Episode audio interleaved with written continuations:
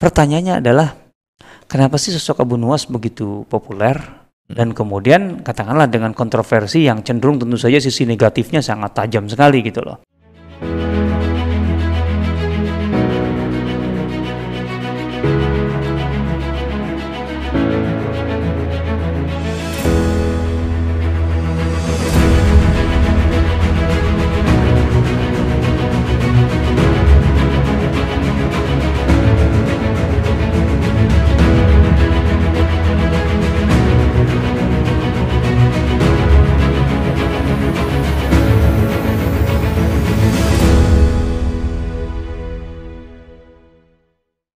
Assalamualaikum warahmatullahi wabarakatuh. Alhamdulillah wassalatu wassalamu ala rasulillah wa ala alihi wa mawalah la hawla wa la quwata illa billah. Rabbi sarhli sadri wa yassir li amri wa hlul uqdatam min lisani yafqahu qawli. Amma ba'd. Alhamdulillah. Senang sekali saya Umar El Rozi bisa kembali menyapa Sobat Siroh di mana pun Anda saat ini berada ya. Saya berharap semoga teman-teman semua dalam keadaan sehat walafiat sehingga terus bisa menikmati semua amal kebaikan yang Allah suguhkan untuk kita semua. Termasuk juga bagian dari menambah ilmu ya lewat tayangan-tayangan yang disajikan oleh Sirah TV, sebuah channel YouTube yang menyuguhkan tayangan seputar sirah nabawiyah dan sejarah peradaban Islam. Buat teman-teman yang belum uh, subscribe, silahkan boleh subscribe dan bagikan seluas-luasnya agar sebagian kaum muslimin yang bisa ikut menyimak topik ini juga semakin faham dan efeknya bisa cinta dengan uh, sejarah Nabi terutama. Di kesempatan kali ini kita akan kembali belajar tentang uh, sosok kali ini yang kita juga agak bingung ya memposisikan beliau ini masuk kategori ulama atau uh, sastrawan atau bahkan uh, termasuk stand up komedian kalau zaman sekarang ya. Nama ini sangat populer ya Nama ini sangat populer banget terutama di circle uh, kekhalifahan Harun Ar-Rasyid. Kita akan tanyakan ke Ustadz ya, bagaimana biografinya seorang Abu Nawas ya. Ada guru kita di sini, ada Ustadz Asep. Assalamualaikum Ustadz. Assalamualaikum warahmatullahi wabarakatuh. Kabar baik Ustadz ya? Alhamdulillah. Alhamdulillah, Masya Allah ketemu lagi kita nih untuk berbincang kali ini tentang uh, satu sosok yang Iya sangat populer ya kayaknya hmm. di kalangan hmm. kita ini terutama yang sangat populer itu kisah-kisah antara kocak ya lucu sekaligus cerdiknya saat hmm. yakni dari sosok Abu Nawas. Uh, oh iya. Kita semua kayaknya penasaran nih. Uh. Beliau ini siapa sebenarnya Sat? Ya. Bismillah, Alhamdulillah, wassalatu wassalamu ala rasulillah wa ala alihi washabihi wa Pertama yang paling populer itu kesalahan namanya. Abu Nawas salah Zat. yang betul Abu Nuwas. Oh. Abu Nuwas, bukan Abu Nawas. Uh. Tapi ya memang yang populer sekali di hmm. mana-mana Abu Nawas sampai restoran juga Abu Nawas gitu ya. Kita nggak di endorse. Oke oke. Mudah-mudahan setelah ini nanti diganti juga Abu Nawas. Tapi nama nama yang benar itu Abu Nuwas, bukan Abu Nawas dan itu nama panggilan. Artinya bukan nama aslinya, nama hmm. aslinya adalah Hasan. Hasan bin ya. Hani, ya. Hmm. Uh, ini berkebangsaan apa, Zat? Dia ini uh, Maula Bani Umayyah sebenarnya. Maula. Hmm. Jadi uh, dia bukan Bani Umayyah tapi hmm. Maula Bani Umayyah. Dia orang luar kemudian jadi katakanlah bahasa kitanya di dalam tanda petik diadopsi bukan diadopsi sebenarnya. Uh, bukan juga budak berarti ya? Um, bukan kalau ini dianya bukan oh, gitu uh. Tapi maulah nggak mesti nggak mesti apa namanya dianya budak bisa jadi kan orang tuanya atau kemudian hmm. kakeknya kan hmm. gitu. Artinya sisilah keluarganya sebagai maula gitu ya hmm. Nah, uh, sebenarnya memang permasalahan Abu Nuwas itu yang menonjol tuh kontroversinya sebenarnya. Uh, betul yang yang terkenal artinya di, dikenal um, ramai itu kan sisi tadi. Iya. Kocaknya. Cerdiknya ya. Cerdiknya terus apa lagi? Juga nasihat untuk sang khalifah. Saya kadang membayangkan hmm. ini satu sosok orang aksesnya mudah sekali ke khalifah sehingga kapan pun oh. dia bisa memberikan nasihat Itu yang sampai ke kita maksudnya. Nah, itu kan cerita-ceritanya. Nah, itu dia. Uh, artinya bagaimana bisa begi, begitu mudah mengakses khalifah kalau dia hmm. tidak punya sesuatu kan gitu. Hmm. Pada dasarnya hmm. gitu ya. Uh, kan memang khalifah dalam hal ini Harun Ar-Rasyid kan punya majelis ya. Hmm. Artinya memang ada ada majelisnya gitu ya. hmm. ya. Nah, artinya untuk kemudian masuk ke majelis uh, Harun Ar-Rasyid ya nggak nggak uh, nggak bisa sembarangan orang harus orang punya kelebihan kecuali kalau memang ada ada satu acara yang uh, lepas kayak gitu gitu loh di mana gitu. tapi kalau majelis khusus Harun Rasid nggak bisa sembarangan orang kan Harun Rasid juga menyeleksi orang karena dia ingin sesuatu dari majelis hmm. itu gitu nah uh, sebenarnya memang saya dibalik semua kontroversi itu yep. uh, yang jelas selalu Abu Nuwas ini dikaitkan dengan Harun al-Rashid. Padahal? Nah, ya memang ada keterkaitan. Cuman sebenarnya gini, kan tidak selalu positif tentang Abu Nuwas itu. Bahkan negatifnya yeah, juga yeah, banyak. Yeah. Makanya tadi saya bilang kontroversi. Yeah. Gitu. Hmm. Padahal bisa dikatakan begini, Abu Nuwas ini yang jelas adalah seorang ahli bahasa dan tepatnya sih seorang penyair ya. Penyair. Artinya kekuatannya di situ yang menonjol dari Abu ya. Nuwas itu memang penyairnya dan itu diakui oleh kritikus-kritikus sastra gitu ya bahwa Abu Nuwas itu memang seorang penyair hebat gitu. Artinya kalau di masa lalu artinya sebelum periode itu gitu, artinya di masa sebelum Islam itu uh, kalau di kalau orang nyebut pujangga terbesar itu siapa? Itu kan muncul di antara nama yang akan cepat muncul tuh Imril Kais gitu ya. Imril Kais. Uh, di masa itu artinya di masa Islam dan kemudian dua abad kemudian gitu loh. Hmm. Kalau uh, disebut pujangga terbesar, maka yang akan terlintas itu adalah Abu Nuwas. Sampai disebut kayak gitu. Hmm. Karena memang saking luar biasanya gitu.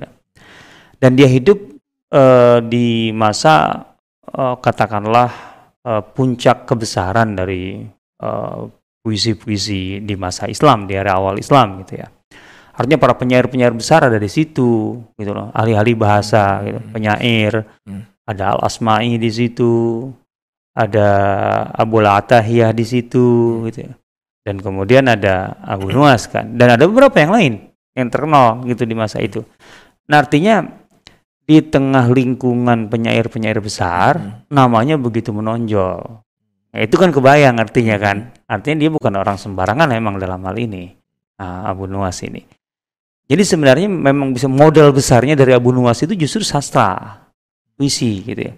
Jadi bukan bukan tadi kejenakaannya ya. gitu loh. Atau ya apalagi cerdiknya ya. Uh, ya kalau ya. ya cerdik dikenal cerdik memang. Orang ahli bahasa pasti nggak mungkin nggak cerdik gitu kan. Okay. Hanya, hmm. cerdas cerdik nggak ya. mungkin nggak gitu ya. Hmm. Ya itu pasti dalam sisi itu. Hmm. Ya kan ada kecerdasan bahasa yang sangat luar biasa gitu menyusun kalimat dan dengan segala katakanlah uh, spontanitasnya yang sangat dahsyat gitu ya. Artinya tanpa mikir uh, terlalu lama sambil jalan mikir itu bisa sambil jalan itu. Tapi hasilnya luar biasa. Itu diakui itu, diakui. Dari zaman uh, dari masanya, dari apa namanya? penyair-penyair uh, besar. Tapi Abu Atahiyah aja sangat dalam bahasa ini ya, artinya kemampuan yang mengubah puisi itu mengagumi, mengagumi terus kemudian um, apa namanya penyair penyair-penyair setelah atau ahli-ahli puisi kritikus bahasa gitu kritikus sastra setelahnya gitu. Sejarawan sejarawan-sejarawan yang membahas tentang sastra seperti Ibnu Kutaibah gitu ya.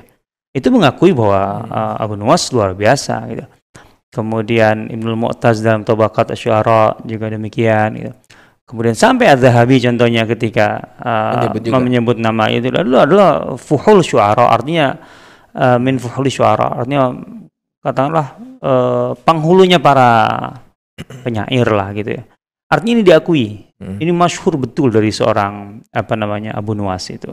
Al Hasan bin Hani gitu. Nah, Hasan bin Hani ini ya latar belakangnya memang kurang terkenal sampai kelahiran tahun kelahirannya aja diperdebatkan persisnya kapan. Pokoknya antara tahun 140-an lah gitu ya. Nah, meninggalnya pun ada yang mengatakan 199 Hijriah gitu ada yang mengatakan lebih awal dari itu ada 19 eh, 1900 eh sorry 195 gitu loh. Artinya meninggal di usia sekitar 50-an tahun, 50, 52, taruhlah gitu ya paling tinggi berarti sekitar uh, 54 tahun lah kurang lebih ya. Nah, uh, jadi usianya juga tidak terlalu terpaut terlalu tua gitu lah dengan uh, Harun ar-Rasyid. Artinya memang kurang lebih sebaya lah gitu ya. Lebih dulu Harun ar-Rasyid uh, sebentar gitu ya. Tapi Harun ar-Rasyid itu kan uh, meninggalnya lebih dulu Harun ar-Rasyid gitu ya dibanding uh, apa namanya uh, Abu Nuwas Abu ini. Nuwas. Dan juga Abu Nuwas semasa dengan Imam Syafi'i. Oh. Oh iyalah. Dan uh, ada disebut ada pertemuan dengan Imam Syafi'i bahkan ada satu bait puisi yang disebut ya sebagian nyebut ini adalah bait puisi Imam Syafi'i, ada yang mengatakan enggak ini ada bait puisi Abu Nuwas, gitu ya tapi di akhir hayatnya yang hmm. kemudian lebih cenderung apa namanya tentang apa namanya ya ya bau baunya bau taubat lah gitu intinya. Hmm. Nah, jadi selama ini karakter uh, syairnya Abu Nuwas itu sebenarnya apa Ustaz? Lebih ke apa pujian ke pemerintah kah atau oh, itu itu pasti ada. Kalau para penyair pasti ada itu. Hmm. Artinya pujian-pujian kepada apa penguasa seperti itu ya. Hmm. Uh, uh, tapi yang dipujinya kan Harun Ar-Rasyid gitu ya. Yeah. Kan? yang paling utama lah gitu. Ada juga dengan Al-Amin, tapi yang paling utama Harun Rashid. Ya artinya memang uh, ya itu tradisi lah gitu ya. Yeah. Tradisi para penyair kalau berada di hadapan penguasa ya otomatis mengubah hmm. puisi-puisi yang menyenangkan lah intinya. Uh, ya, karena dalam beberapa catatan di antara redaksinya syairnya Abu Nuwas ini ada yang cenderung ke ya tidak senonoh kira-kira begitu ya atau bahkan nah, di beberapa situs menyebutkan nah, dengan konotasi maksiat begitu Ustaz. Gini, yang terkenal ini kita bicara tentang terkenal dari dari, dari Abu Nuwas itu tentang hmm. puisinya. Pertama puisi uh, tentang Homer. Beliau penikmat atau seperti apa? Nah, artinya dia menjelaskan Homer itu kayak apa itu? Oh, itu luar biasa. Sampai hmm. uh, dia bisa memberikan penjelasan atau deskripsi tentang Homer gitu. Hmm melebihi dari siapa pun sehingga orang-orang setelahnya ngikuti dia gitu. dengan bahasa syair lagi. bahasa syairnya gitu loh itu, itu itu terkenal dari seorang seorang apa namanya kita bicara yang yang dikenal dari seorang uh, Abu Nuwas ya mm-hmm. Yang kedua juga ini dikenal sebagai uh, penggubah syair-syair yang tadi ya berbau cabul atau porno atau tabu atau apa gitu ya ini kita bicara yang dikenal gitu loh selain tadi bahwa dia apa mengubah puisi ya terkait dengan macam-macam dalam uh, suasana bermajelis dengan uh, khalifah dan lain-lain gitu ya. Artinya kan dia dia bermain di banyak level. Dia ketemu dengan Harun Ar-Rasyid dan dia, dia bertemu dengan sesama penyair, dengan teman-temannya di uh, tengah masyarakat dan seterusnya. Jadi uh, banyak tema puisinya sebenarnya, tapi yang terkenal itu dua. Nah, dalam hal ini saya kutip eh, pernyataan Ibnu Kasir ya, Ibnu Kasir juga menanggapi tentang karena teman ya. ya sebagai sejarawan lah, Ibnu Kasir sebagai sejarawan, hmm. gitu ya. Artinya uh, tentu saja dalam dalam pemaparan sejarah akan menemu nama ini, terutama ketika uh, apa namanya uh, terkait dengan Harun ar-Rasyid, gitu ya, loh, ya. terkait dengan Harun ar-Rasyid gitu. Uh, akan muncul nama siapa uh, Abu Nuwas ini Al Hasan bin Hani gitu dan masalahnya muncul dengan kontroversinya itu kan hmm. jauh hmm. Ibnu Kasir itu abad abad uh, apa namanya uh, ya abad 8 Hijriyah kan? Hmm. sementara uh, siapa Harun Ar-Rasyid dan Abu Nuwasnya abad ke abad kedua. Artinya jauh sekali. Ini sudah terkenal masa banyak kontroversi. Makanya sampai ke begini kata Ibnu Kasir bahwa dia itu dituduh zindik itu jauhlah gitu artinya. Tidak ada bukti bahwa dia zindik gitu ya. Sampai tahap itu gitu. Hmm. Uh, tapi kalau masalah bahwa dia apa namanya dengan segala tadi uh, ya puisi-puisi yang tidak senonohnya dan lain sebagainya uh, Ibnu Katsir mengatakan wallahu taala alam. Kenapa demikian? Karena yang jadi masalah sebenarnya dari sejak masa hidupnya, artinya bukan bukan uh, semata-mata kemudian setelah dia meninggal itu sejak yeah. masa hidupnya banyak puisi-puisi gitu ya yang itu sebenarnya digubah oleh si A si B si C gitu ya itu yang kemudian supaya cepat tenar hmm. nah itu punya Abu Nuwas gitu loh itu yang disebut dengan intihal artinya kemudian orang-orang me me me menisbatkannya kepada Abu Nuwas gitu. Uh, terutama yang terkait dengan yang yang agak cabul-cabul kayak gitu yeah, gitu yeah. loh. Ada seorang penyair yang memang fasik kayak dia disebut fasik gitu ya. Artinya memang uh, kotor jorok gitu. Hmm. Namanya Walibah bin Hubab. Nah, Walibah bin Hubab itu memang suka mengubah puisi-puisi yang kayak gitu gitu loh. Ini sezaman juga dengan Abu Sezaman gitu loh. Nah, uh, saya dapati di uh, Ibnu Qutaibah dalam Asy'ar wa Syu'ara gitu ya, kitab ini gitu ya dalam kitab Syiar Syuara karya Ibnu Qutaibah kemudian juga Ibnu Mu'taz dalam Tabaqat Syuara disebutkan apa? Mereka mereka sepakat gitu ya, bahwa uh, syair atau puisi-puisi gubahan Walibah uh, bin Hubab itu yang uh, lucah atau cabul itu gitu ya, atau fasik lah secara umum gitu ya. Hmm. Itu punya dia sebenarnya. Tapi orang-orang, terutama orang awam gitu kata dia, itu menyebutnya bahwa itu dari atau milik apa namanya uh, atau gubahan Abu Nuwas baru bukan. Sehingga di situlah tampaknya Ibnu Kasir mengatakan wallah alam. Artinya sulit sebenarnya untuk menelusuri ini benar gubahan Abu Nuwas atau bukan. Gitu ya. karena tadi memang dia punya punya bobot yang luar biasa. Sehingga ketika orang itu uh, mengubah puisi dan ingin terkenal puisinya nggak apa-apa nggak atas namanya tapi bait itu ke mana-mana. Itu disebut ini dari uh, siapa? Uh, Abu Nuwas. Create, create baik gitu ya iya kayak gitu. Ini masalahnya persoalannya. Hmm, hmm. maka sebenarnya penilaian final terhadap sosok uh, Abu Nuwas itu tidak tidak mudah tidak semudah itu gitu. Bahwa benarkah dia adalah seorang apa namanya yang tadi uh, fasik oh, campur kayak gitu ya? ya? Hmm. Oh jadi kalau itu sampai di, secara tegas Ibnu Katsir menafikan oh, itu okay. gitu ya, menafikan itu hmm. karena memang tidak terbukti gitu ya sama sekali. Dan kemudian ada bukti-bukti hmm. lain hmm. menunjukkan apalagi di akhir hayatnya memang dia mengubah puisi-puisi yang berbau taubat gitu loh. Hmm. Dan itu masyur dari dari dari apa namanya dari Abu Nuwas dan memang itu ada kesaksian dari contohnya dari Abu Abu Atahiyah gitu loh. Hmm jadi saya berikan contoh nih ya. Ini menarik soalnya Abu Atiyah itu mengatakan begini. Aku menggubah kan Abu Atiyah itu adalah penyair uh, zuhud. Artinya tema-temanya zuhud. Abu Atiyah itu. Uh, dia mengatakan eh, Qad qultu 20 alfa baitin fi zuhud. Aku sudah menggubah telah mengubah 20 ribu bait puisi tentang zuhud. Wah, 10 ribu bait. Wadidtu anna li anna li maka nah al abiyat as-salasa lati qalha Abu Nuwas. Tapi bagiku 20 ribu itu nggak berarti dibanding dengan tiga bait puisi Abu Nuwas. Nah, Apa? Karena maknanya dalam sekali. Jadi Abu Nuwas itu uh, bahkan disebutkan bahwa uh, artinya saksi pada masa masa berikutnya. Melihat bahwa bait puisi ini punya dia dan tertulis di nisannya lah katakan di di nisannya Abu Nuwas. Ya Nuwasi tawakkar wa ta'azza wa tasabbar. kun sa'aka dahrun ma sarraka akthar. Ya kabir dzambi afullahi min dzambika akbar. Gitu ya. Ya Nuwasi, maksudnya Nuwasi dia, wahai Nuwas, hmm. gitu kan maksudnya. Merendahlah. Ini menjelang matiannya, merendahlah. Menyesallah sabarlah. Jika sepanjang hidupmu gitu, uh, jika dalam hidupmu pernah merasa kepedihan atau merasa pedih, susah, sesungguhnya yang menyenangkanmu lebih banyak.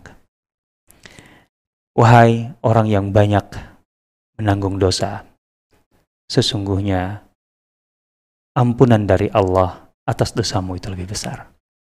Artinya ini jelas secara akidah kan sahih gitu ya, akidah yang uh, lurus kan bahwa dia mengakui punya masa lalu yang gelap itu di satu sisi bermasalah, tapi ketika disadari dan kemudian dia bertaubat dan dia jelas menunjukkan bahwa ada harapan bahwa Allah itu Maha Pengampun, kan itu. Itu kan luar biasa. Itu membuat Abu Atahiyah maka sampai dengan tiga bait ini luar biasa nih, uh, makna hidup sampai terhimpun dari situ gitu loh. Nah, jadi uh, dengan begitu untuk sampai uh, sejauh yang diceritakan ya uh, tentang katakanlah kebejatan bahkan ada yang menuduh bahwa dia uh, homoseks gitu ya sampai sejauh itu gitu. pokoknya intinya uh, para pengkritik sastra mengatakan bahwa banyak puisi-puisi yang digubah setelah itu bahkan kemudian di oleh oleh uh, Dr. Shoki Abu Khalil uh, artinya di, diklasifikasikan. Bahwa ini nggak mungkin dari dari uh, Abu Nuwas gitu ya. Nggak mungkin dari Abu Nuwas. Karena karena memang ada perbedaan gaya bahasa kemudian uh, isinya juga nggak biasa begitu. Kan biasa lah gitu kan orang-orang yang kritikus tahu itu gitu. bahkan Ibnu Mandur itu menulis buku tentang Abu Nuwas kan. Ibnu Manzur adalah ahli bahasa yang sangat luar biasa. Itu penulis lisanul Arab kan. Mengatakan apa coba? Uh, bahwa yang dinisbatkan kepada Abu Nuwas banyak yang sebenarnya itu maudu palsu gitu ya. Itu nggak nggak nggak berasal dari dia gitu ya. Hmm. nah pertanyaannya adalah kenapa sih sosok Abu Nuwas begitu populer? Hmm. dan kemudian katakanlah dengan kontroversi yang cenderung tentu saja sisi negatifnya sangat tajam sekali gitu loh. Hmm. Nah, di sini saya melihat ada ada relevansinya dengan uh, yang ditulis oleh Dr. Syauki Abu Khalil ketika mengangkat sosok Harun al-Rashid gitu ya. Jadi memang sepanjang sejarah uh, sampai hari ini, sampai belakangan gitu ya, belakangan. Sosok Harun al-Rashid itu selalu menjadi bidikan musuh-musuh. Musuh-musuhnya lah, artinya orang yang gak suka yang intinya begitu gigih untuk menggambarkan Harun ar-Rasyid itu begitu buruk, begitu jelek. Yang bagi Dr. Syauki Abu Khalil ini sebenarnya kan ingin menutup fakta dari kecemerlangan seorang Harun ar-Rasyid. Makanya beliau menulis bukunya tentang Harun ar-Rasyid ini. Itu, ini buku udah diterjemahkan kok, saya lihat ada terjemahannya. Saya artinya di ini di di media sosial media lah gitu pernah okay. ada uh, Harun ar-Rasyid. Jadi uh, Harun ar-Rasyid itu begitu cemerlang maka ada pihak-pihak yang berkepentingan untuk apa namanya memperburuk Harun al-Rasyid. Bayangkan Harun al-Rasyid itu sampai masuk di buku Seribu Satu Malam. Padahal buku sejarahnya ketika ditelusuri, hmm. buku Seribu Satu Malam itu itu nggak ditulis di Arab dan oleh orang Arab. Gitu loh. Itu terjemahan dari bahasa Persia ke dalam bahasa artinya itu dongeng hmm. Persia yang kemudian diterjemahkan ke dalam bahasa Arab. Ibnu Nadim itu memberikan uh, katakanlah data awal yang sangat penting tentang sejarah buku Seribu Satu Malam itu yang kemudian di barat di uh, di dikembang uh, bukan dikembangkan artinya di ya di dikaji lah secara filologi atau apa pun gitu ya yang kemudian disebut dengan Arabian Nights kan ya nah Ibnu Nadim itu menyebutkan bahwa ini berasal dari bahasa Persia berbahasa aslinya berbahasa Persia yang judulnya kalau diterjemahkan ke dalam bahasa Arab itu adalah alfu khurafah. Seribu khurafat, seribu dongeng. Gitu loh. Nah kemudian diterjemahkan ke dalam bahasa Arab di abad ketiga Hijriah. Baru diterjemahkannya di abad ketiga. Artinya setelah Harun al-Rasyid meninggal, Harun al-Rasyid yeah. meninggal di abad kedua. Kan gitu loh. Lalu bagaimana kemudian Harun al-Rasyid uh, sebagai pelaku di situ, sebagai aktor? Gitu loh. Dengan segala tentu saja gambaran yang buruk. Nah, Begitu juga dengan Abu Nuwas. Abu Nuwas itu jalan masuk untuk apa namanya uh, meruntuhkan reputasi seorang Harun ar-Rasyid. Kok bisa begitu kesimpulannya? Begini, ketika digambarkan bahwa Abu Nuwas adalah sosok yang begitu dekat dengan Harun ar-Rasyid, yeah. dan dia katakanlah pemabuk, dia bla bla bla, dan kemudian dia lucah, dan, main perempuan, oh, dan, sebagainya. Yeah. Ya berarti Harun ar-Rasyid kan nggak jauh-jauh dalam arti uh, kurang lebih lah nggak bersih lah intinya kan gitu. Padahal itu nggak ada bukti sejarahnya di situ sebenarnya. Nah, uh, kata dokter Syauki Abdul sumbernya pun kalau terkait dengan hubungan apa namanya uh, Harun ar-Rasyid dengan uh, Abu Nuwas dengan segala persoalannya itu bisa dikatakan sumber utamanya gitu, itu adalah Al-Aghani karya Abdul Faraj Al-Asfahani Al-Hasafani abad keempat, meninggalnya tahun 356. Gitulah. Artinya dia tidak tidak tidak mengalami masa itu, masa Harun al pertama. Artinya dia pun uh, apa namanya setidaknya bukan seorang saksi dari peristiwa, gitu loh. Nah, ketika dia memasukkan cerita-cerita ini ke dalam kitabnya, bukunya Al-Aghani itu. Pertama yang perlu diketahui Al-Aghani bukan buku sejarah. Bukan berarti semua materi buku Al-Ghani itu ditolak, tapi pertama kali bukan buku sejarah. Artinya jangan kemudian menganggapnya sebagai uh, ini data sejarah atau sumber sejarah. Itu dulu, itu yang paling penting gitu loh. Nah, nah ini yang kemudian katakanlah menjadi uh, bahan kritikan yang tajam ketika kemudian tidak ada uh, katakanlah data-data sejarah yang bisa menjadi pembanding gitu atau katakanlah bukan pembanding di sini yang kurang lebih senada gitu dengan apa yang diungkapkan oleh Al Asfahani. Ini persoalan besarnya. Sehingga ini lebih ke cerita jadinya. Jadi kayak kayak hikayat ya. Kayak dongeng iya, ya. bukan sejarah gitu. Nah, bahwa Harun Ar-Rasyid dengan uh, Abu Nuwas itu pernah bertemu, iya berjumpa dan Abu Nuwas kemudian uh, masuk ke majelis Harun Ar-Rasyid ya. Tapi di sini kita harus tahu majelis Harun Ar-Rasyid itu seperti apa Apakah majelisnya majelis kotor, jorok? Enggak. Hmm. Karena banyak riwayatnya terkait dengan majelis Harun ar-Rasyid sampai diungkap diungkapkan oleh uh, eh, Dr. Syokwa Abu Khalil ini majelis ar-Rasyid. Majelis-majelisnya ar-Rasyid. Kemudian juga ada buku lain tentang majelis khulafa itu juga menjelaskan tentang masalah itu. Artinya uh, majelis-majelis Harun ar-Rasyid itu majelis yang bersih. Antara hiburan yang mubah katakanlah gitu pada umumnya gitu. Hmm. Dengan majelis bahkan majelis ilmu gitu loh sekalipun yang terkait dengan mubah sisi ilmunya kuat. Di situ banyak sekali keterangan apa namanya bahwa Harun Ar-Rasyid itu begitu dekat dengan Al-Asma'i apalagi terkait dengan bahasa. Karena Harun Ar-Rasyid adalah seorang uh, pecinta bahasa dan ahli bahasa. Debatnya dengan Zubaidah tentang bait puisi dan sebagainya sampai yang mengadilinya adalah Al-Kisai itu bukan sembarangan. Gitu ya. Artinya bersama Harun Ar-Rasyid itu di majelis itu ada Al-Kisai ada Al-Asma'i sampai al asmai dalam bahasa siapa yang nggak tahu gitu. Sampai kemudian Harun Arsyid pernah mengingatkan Al-Kisai. Karena kalau dalam masalah puisi al asmai lebih menonjol. Uh, Kisai hati-hati. Kalau urusan puisi selama ada Asmai hati-hati. Padahal itu semua jauh lebih tua dan itu gurunya Harun Arsyid semua. Kan gitu. Jadi sebenarnya uh, kalau uh, kita ingin memberikan penilaian kepada seorang uh, Abu Nuwas gitu. Uh. Tidak semudah yang dibayangkan uh, bahwa para kritikus seperti tadi uh, apa namanya uh, Imam, Sya Imam Syafi'i uh, Ibnu Katsir Ibnu Katsir saja gitu kan hmm. saya mengatakan ya tidak mudah dengan mengatakan bahwa Allah alam kebenarannya hmm. karena para kritikus sebelumnya mengatakan ini bukan dari uh, Abu Nuwas gitu ya ini puisi puisi taubatnya yang ya saya mendapati bahwa sebagian mengatakan bahwa ini milik Imam Syafi'i hmm. Tapi ada yang mengatakan juga ini adalah milik Abu Nuwas. Itu menarik sekali. Uh, menjelang akhir hayatnya. Ya Rabbi in azumat dunubi kasratan. Tuhanku, ketika dosaku begitu besar, gitu, begitu banyak, falaka dalim tu bi anna afwaka azamu. Tapi aku tahu, sebesar apa pun dosaku, maafmu, ampunanmu lebih besar dari itu. In kana la yarjuka illa muhsinun faman dal uh, yarjul mujrimu. Gitu. Ya kalau yang bisa berharap kepadamu itu hanya orang baik. Terus orang uh, pendosa kayak aku seperti harus bagaimana? Kepada siapa? Kan gitu ya. Adu'uka Rabbi kama amarta tadarruan. Aku memohon kepadamu, berdoa kepadamu sebagaimana perintahmu. Fa'idha radatta yadi jika engkau kemudian uh, tolak permintaanku atau doaku, faman dayarhamu. Terus siapa yang aku harapkan kasih sayangnya padaku. Mali ilaika wasilatan illa raja.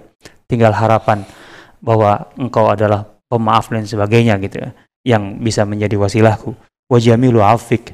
Dan juga maafmu yang begitu indah summa anni muslimu. Dan bahwa aku itu pasrah dan tunduk padamu. Abu Nuwas. Abu Nuwas. Kita bisa simpulkan Ustaz, kalau ternyata Abu Nuwas itu ya orang solih, fakih, Enggak. Enggak. Oke. Okay. Kalau bahasa sampai artinya sepanjang hidupnya karakternya saleh fakih enggak. Atau masuk kategori ulama? Enggak, apalagi enggak. Enggak. Oke. Okay. Beliau belajar hadis disebutkan, okay. tapi kan belajar hadis ya belajar, hmm. bukan kemudian jadi ulama hadis ya enggak. Hmm. Yang jelas memang ahli bahasa. Yunus okay. bin Habib di antara gurunya dan ada beberapa yang lain. Dia ada ahli bahasa. Yeah. Dia sastrawan, dia budayawan lebih ke sana. Artinya dalam tokoh-tokoh yang terkenal dalam sejarah peradaban Islam, beliau ada dalam budayawan. Budayawan gitu ya. Sastrawan. Sastrawan. Budayawan. Tapi pujangga besar. Baik, jazakallah Hersat. Informasi untuk kita semua, teman-teman. Itu tadi pertama kita harus uh, koreksi dulu namanya, bukan Abu Nawas seperti yang kita sudah kadung kenal. Ternyata yang tepat adalah Abu Nuwas. Dan dengan segala karakter yang melekat pada diri beliau, yang juga lumayan dekat dengan sosok Khalifah saat itu Harun Ar-Rasyid. Kita akan ketemu di podcast uh, berikutnya insya Allah. Semoga dengan topik yang jauh lebih menarik dan lebih bermanfaat lainnya. Akhirnya saya Umar El Rozi dan narasumber undur diri. Subhanakallahumma bihamdika asyhadu an la ilaha illa anta astaghfiruka wa atubu ilaik. Assalamualaikum warahmatullahi wabarakatuh. Waalaikumsalam. Thank you.